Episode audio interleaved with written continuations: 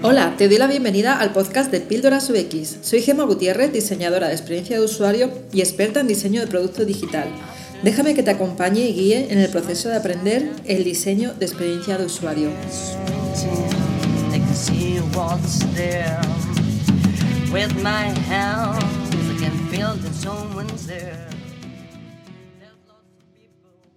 Hoy tenemos en Píldoras UX a Miriam Sánchez, diseñadora de producto y service designer de The Cocktail, de una agencia que está aquí en Madrid, aunque creo que tiene oficinas en más sitios, ya nos contarás ahora.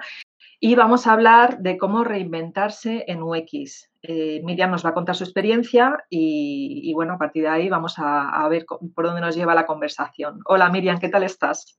Hola Gemma, muy bien, todo muy bien. Pues cuéntame sobre ti. Pues nada, yo empecé eh, cuando salí de, la carrera de ingeniería informática, empecé a trabajar en una startup como programadora y, bueno, pues por temas de que había una feria, de que las startups son así, que, que, tienes que hacerte un poco a lo que vaya llegando y a las necesidades que lleguen, me fui transformando hacia la parte de UX, pero una parte de UX muy, mucho más técnica, más enfocada a cómo es el diagrama de flujo, cómo es el proceso, etc. Mm, y, poco a poco eh, el moverme, el coger otros proyectos, el trabajar con otras personas, eh, me fui haciendo eh, esa parte de UX más pura, me fui formando en, temas más sociales, más de comportamiento, etc. Entonces, bueno, muchas veces cuando me dicen, ¿no te arrepientes de haber estudiado informática y haber acabado de UX? en absoluto, ¿no? O sea, e, em, al final es algo que te, te da muchísimo conocimiento a la hora de, afrontar un, proyecto que luego se va a desarrollar, porque sabes que plantear, cómo plantearlo, las conversaciones con el equipo son muchísimo más ágiles y más directas eh, a la hora de plantear las alternativas. Em, cuando estás hablando con un cliente y, te surge el, querer eh, dar una propuesta, lo haces teniendo en la cabeza cuánto puede costar o si es viable o no es viable desde la parte técnica. Entonces, bueno, lo que pienso es que eh, da igual eh, lo que te hayas formado, da igual la experiencia que hayas tenido, que siempre te va a aportar, si tú quieres que te aporte. Si lo quieres ver como algo que no me sirvió para nada, pues bueno, pero da igual, o sea, si vienes de, hacer una formación eh, más psicológica o más sociológica, te va a ayudar desde la gestión del cliente, del equipo, del el enfoque a los usuarios, para la parte de research, o sea, te va a servir para, para todo. Si vienes de la parte técnica, pues lo que he dicho. Eh, si vienes del diseño más puro, más de bellas artes, eh, a la hora de enfocar o de poder transmitir haciendo cuatro garabatos en un papel, lo vas a tener muchísimo más fácil. Entonces, eh, creo que a UX podemos llegar de cualquier tipo de formación que lo que necesitas para poder estar es mucho más unas, unas soft skills, ¿no? Es, un poco más esas ganas de hacerlo, de hacerlo bien y de, poder eh, defender lo indefendible para que el producto digital empiece a tener otra forma y no como, como eran las interfaces en los 90, ¿no? Si no, nos hubiéramos quedado siempre ahí. Y ha habido que lucharlo y se lucha desde, desde UX al final.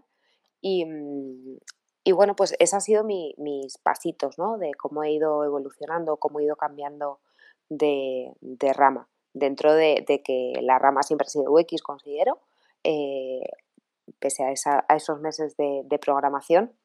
Pero bueno, que al final he hecho de todo, ¿no? Desde la gestión de clientes, de, equipos, eh, los proyectos, eh, proyectos de diferentes sectores, unas veces el, UX es más enfocado al, producto en sí, otras veces al usuario, otras veces al negocio, eh, al servicio, que es lo que ahora se llama eh, Service Design. Mm, y, bueno, pues cada vez te va, te va tocando adaptarte un poco y creo que todo es un aprendizaje. Muy bien. Y cuéntame qué es lo que haces en The Cocktail y cuánto tiempo llevas allí. Pues en The Cocktail llevo más de dos años, dos años y pico ya. Y, mm, y en este tiempo Tel es una consultora que se dedica a diseño de producto y servicio digital eh, y transformación de empresas.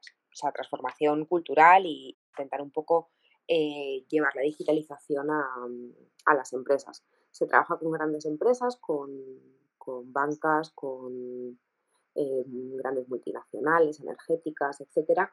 Y bueno, los proyectos son de, de, diferente índole porque es verdad que en The Cocktail hay departamentos que se ocupan un poco de cada una de las patas necesarias, desde la estrategia de negocio, eh, la parte del diseño estratégico o, de diseño de servicio, el diseño de producto y también se hace todo, todo el desarrollo allí. Entonces, bueno, hay proyectos que eh, viene un brief muy breve enfocado a quiero mejorar la relación que tengo con el cliente. Entonces, el estudio y el, análisis se hace desde el cóctel 100%, eh, desde el identificar las oportunidades a levantar nuevos servicios o a quizás transformar la, organización de cómo trabaja la empresa, eh, acabe o no en un, proyecto digital. Y otras veces el, brief es bastante más acotado, que es tengo esta herramienta y quiero dotarla de estas otras funcionalidades, pero quiero hacerlo bien. Entonces es un, estudio más de experiencia de usuario y de negocio y, se trabaja sobre, sobre la interfaz y sobre el producto digital. Muy bien, qué bien. Y cuéntame cómo fue esa transformación, en qué momento decidiste pasarte a UX y por qué. Eh, como te decía al principio, fue porque estando en una startup eh, yo no sabía ni que estaba haciendo UX, que, ah. que así empezó todo. Yo estaba programando y, hacíamos, eh, hablo de hace 10 años, eran máquinas para, para, los gimnasios, eran unos tótem donde por inteligencia artificial te logueabas, entonces iba teniendo todo tu progreso y se iba adaptando. El programa de actividad física y de nutrición se iba adaptando a ti y al feedback que tú ibas dando. Entonces, esto ahora es como hay millones de aplicaciones, pero hace 10 años era como algo muy innovador. Y había una feria y para esa feria teníamos que, probar eh, lo que llevábamos eh, y dejarlo, pues pulido, pulido. Entonces, todos nos pusimos a, probarlo. Y en esas pruebas que me nacía levantar como, como error era es que está apareciendo una modal y aquí lo suyo sería que navegase a una pantalla. Es que aquí no sé por qué nos metemos en cinco pasos de proceso cuando se podría hacer todo en uno y tal. Entonces, em, una vez pasó la feria y tal, me fueron enfocando más a trabajar ese tipo de, ese tipo de cosas.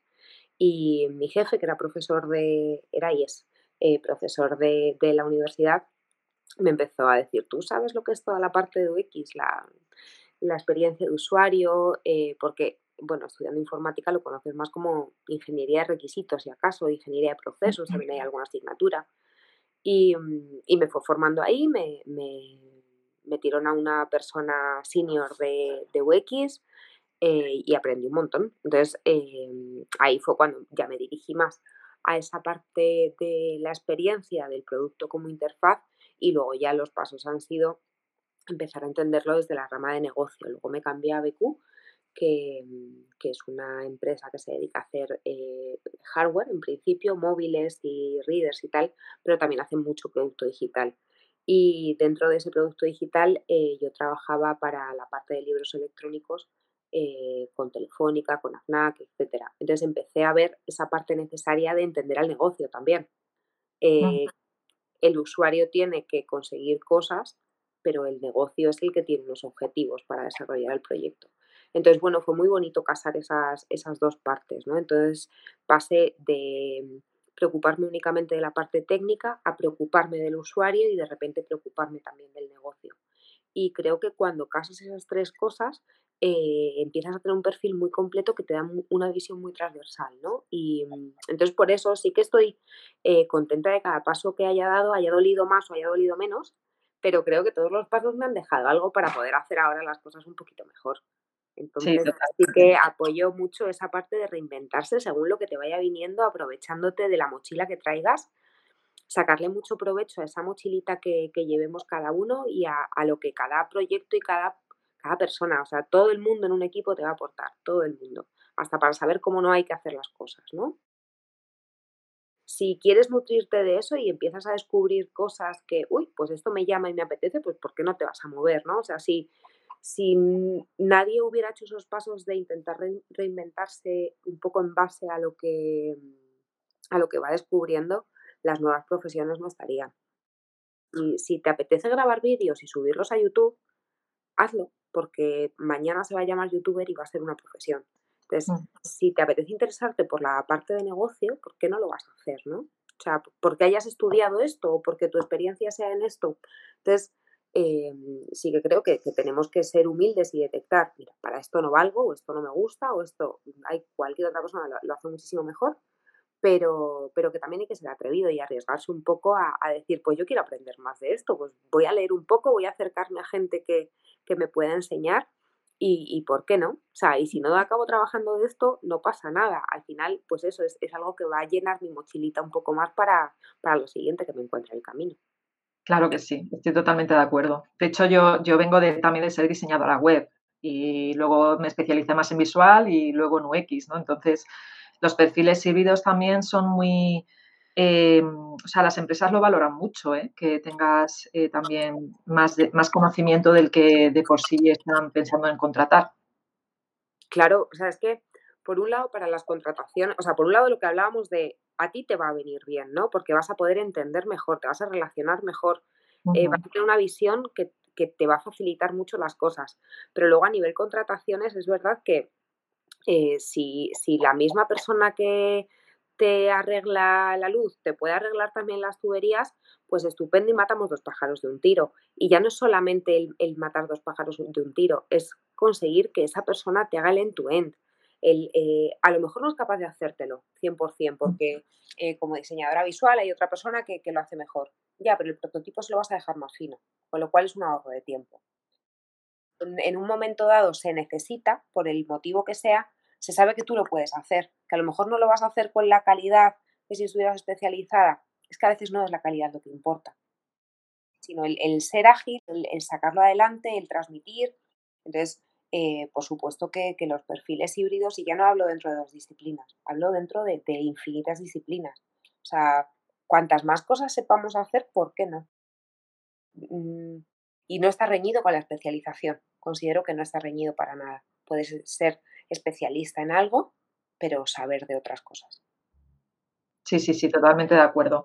De hecho, hace, hace unas semanas vi una charla de una, de una diseñadora UX que era freelance y trabajaba para Apple, pero ya era española y vivía en Barcelona. Y cuando le preguntaron que cómo había conseguido ese trabajo, ella lo que contaba es que eh, ella antes de ser UX era front, era front-end, ¿sabes? Entonces, eh, parece ser que el perfil que necesitaban en Apple era un diseñador UX que pudiera eh, hablar con los, con los programadores, con los frontend y que esa comunicación fuera totalmente fluida, ¿no? A nivel de conocimiento. Entonces, eh, ella cumplía todos los requisitos porque ella había sido frontend, sabía perfectamente, eh, no iba a haber ninguna palabra, por así decirlo, ni ningún concepto que ella no fuera a comprender en esa comunicación con los programadores de Apple y fue el motivo principal por el que la contrataron. ¿vale? Entonces, quien piense que, es un hándicap está muy equivocado. ¿Vale? Es todo lo contrario, yo creo, te, te aporta más. Otra cosa es que luego no lo, apliques a nivel de laboral, quiere decir que tú no estás en tu día a día programando, pero esos conocimientos te vienen fantásticos para el trabajo en, momentos puntuales o quizá si estás precisamente en, en, un equipo de tecnología también, ¿no? Hablando con esos programadores o programadoras que pueda haber. El hecho de poder hablar que una misma persona pueda entender al cliente y traducirlo para el equipo técnico, o sea, para mí es un ahorro de, tiempo y de todo maravilloso. Y luego yo aquí también voy a dejar mi gotita de arena en el sentido de, bueno, no sé si se dice gotita de arena, me lo acabo de inventar. te he entendido perfectamente. Voy a dejar aquí mi, tema puntual. Hace, también fue el año pasado, me escribió otra vez a, a Píldoras UX no lo he dicho al principio, que nos conocimos así porque tú me escribiste un email a Píldoras UX. Eh, bueno, pues una chica nos escribió eh, por Twitter, creo que fue, el año pasado contándonos, eh, oye, mira Gema, me decía, oye, mira Gema, me acaba, me gustaría, soy programadora, me gustaría ser UX, me estoy acordando ahora, fíjate, antes no te lo he contado esto. me gustaría ser UX, pero tengo una jefa, la jefa de mi departamento me está diciendo que es una locura, que, que si yo he estudiado para informática y estudiado para ser programadora, que no tiene ningún sentido que sea UX. Yo le contesté y le dije, eso es una tontería enorme. Digo, de hecho, Yolanda del Olmo, que es la profesora de microinteracciones eh, del curso que tenemos en Píldoras UX Microinteracciones, ha estudiado informática en la Carlos III aquí en Madrid y, ahora es UX. O sea que eh, no entiendo que alguien te esté diciendo esto, ¿no? Y, digo esto porque si, si tú trabajas, para los que nos estén escuchando, si tú trabajas en, en, lo que trabajes, ¿vale? Siempre vas a poder hacer ese cambio, esa transformación si lo deseas. O sea, te doy la razón totalmente eh, y viene al hilo de todo lo que estábamos hablando. También he estudiado historia en, el colegio, ¿no? Y también he estudiado literatura y, no me arrepiento de ello, o sea, y es algo que, me ha aportado. Y mm. con 17 años eliges la carrera. O sea, en mi caso 17, sí, 18. Eh, con 17 años no sabes ni qué profesiones hay, ni lo que te gusta, ni lo que no. O sea, puede que, sepas como mucho, si se te da bien la cosa, que sepas lo que no te gusta y lo que no quieres hacer, pero de las cosas que te gustan es, muy difícil que aciertes con la carrera. Es más, es que a día de hoy hay carreras que no existían cuando yo empecé a estudiar eh, en la universidad. Entonces, eh, eh, ¿por qué no? ¿Qué más da? Elige lo que te apetezca estudiar y, y, después cuando vayas descubriendo qué profesiones hay o dónde aportas valor, más que una profesión es dónde aportas valor. Luego las, las empresas, yo he tenido la suerte con The Cocktail, que te hacen el hueco, ¿no? O sea, si da igual que te llames UX, eh, si tú donde estás aportando valor es en reuniones con cliente o en reuniones con equipo técnico o en tal, hazlo. Entonces, luego el sitio se te hace alrededor, no importa lo que estudies, por supuesto que no, estudialo todo. Para mí el, consejo sería ese, el estudialo todo, porque eso nunca va a ser una barrera, al revés, va a ser un, túnel que te lleve hacia, hacia lo que quieras, pero bueno, a lo mejor un camino más largo o más corto, pero, pero ¿por qué no? O sea, se puede estudiar cualquier cosa. De nuevo, lo de las, las soft skills que tengas que tener para, para dedicarte a producto digital o, para relacionarte con equipos o, o, para poder dar ese enfoque de pelear la parte del usuario. Para ti, ¿cuál es la, la, habilidad más, la soft skill, que son habilidades al fin y al cabo que te parecen más importantes en un UX? escuchar. Escuchar. Sí, creo que es la parte más importante, ¿no? O sea, puede, creo que es muy necesaria la mentalidad analítica, sería mi, segunda opción, pero no puedes analizar nada si no lo has escuchado.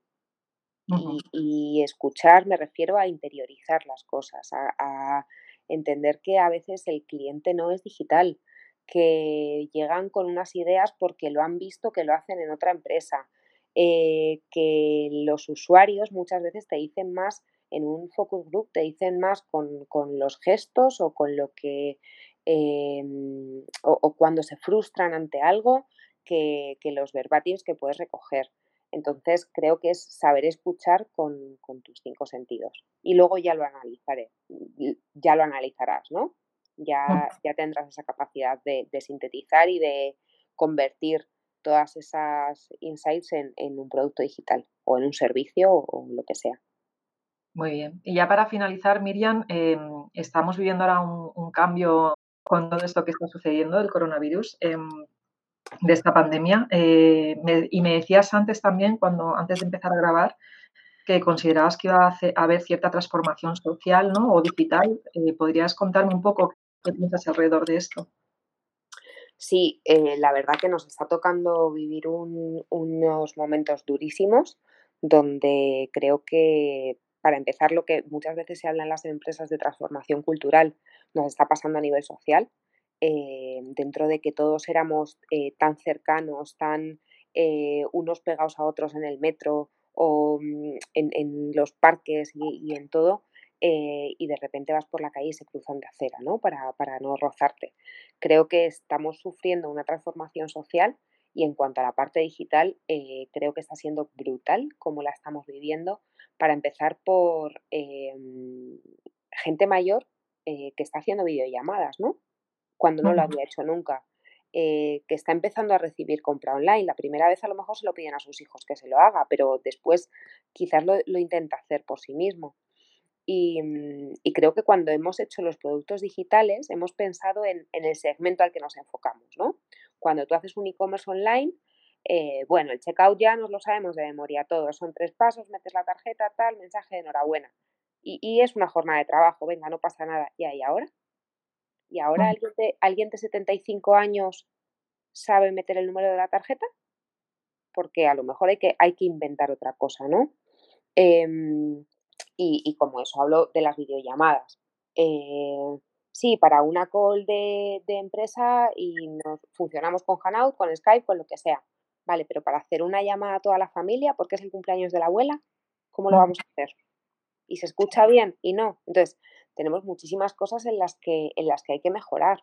El, tema de, o sea, nos hemos alejado físicamente y estamos buscando alejarnos, ¿no? O sea, eh, me encantan los anuncios de, la televisión con la, con la esperanza de algún día nos abrazaremos, algún día tal.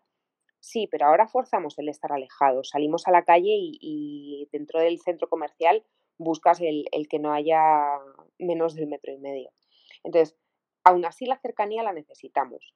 ¿De verdad una clase de fitness en Instagram nos está dando esa cercanía?